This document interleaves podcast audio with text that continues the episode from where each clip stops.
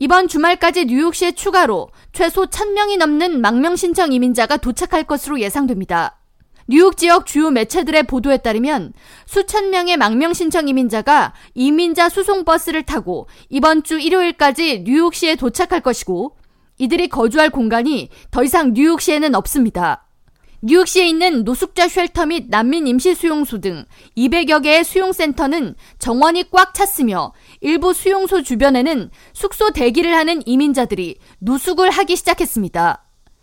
에리가담스 시장은 31일 뉴욕시청에서 열린 기자회견에서 뉴욕시에 밀려오는 망명 신청자들은 더 이상 방이 없기 때문에 야외에서 자야 한다면서 뉴욕시에 이민자들을 수용할 공간은 이제 없는데 이민자들은 계속 밀려오고 있기에 이 광적인 상황은 뉴욕 시민들이 곧 겪게 될 문제가 될 것이라고 전했습니다.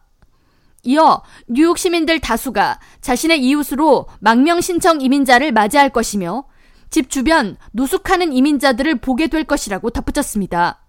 안토니오 레이노소 브루클린 보로장과 퀸즈 지역을 대표하는 제니퍼 라지쿠마르 주 하원 의원 등 선출직 정치인들과 인권 운동가들은 31일 시청 앞에서 집회를 갖고 뉴욕시가 직면한 가장 심각한 인도주의적 문제에 백악관은 귀를 기울여 달라고 호소했습니다.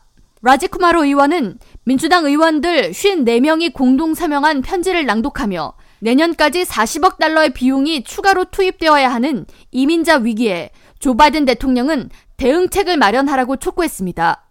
망명 신청 이민자들의 임시 수용소 배정 그리고 도착 센터로 사용되고 있는 맨해튼 미드타운의 루스벨트 호텔 주변에는 이날 100명이 넘는 이민자들이 길거리에 담요나 종이 상자를 깔고 노숙했으며 아담스 시장은 전날 루스벨트 호텔을 방문한 후 직접 해당 광경을 목격했습니다.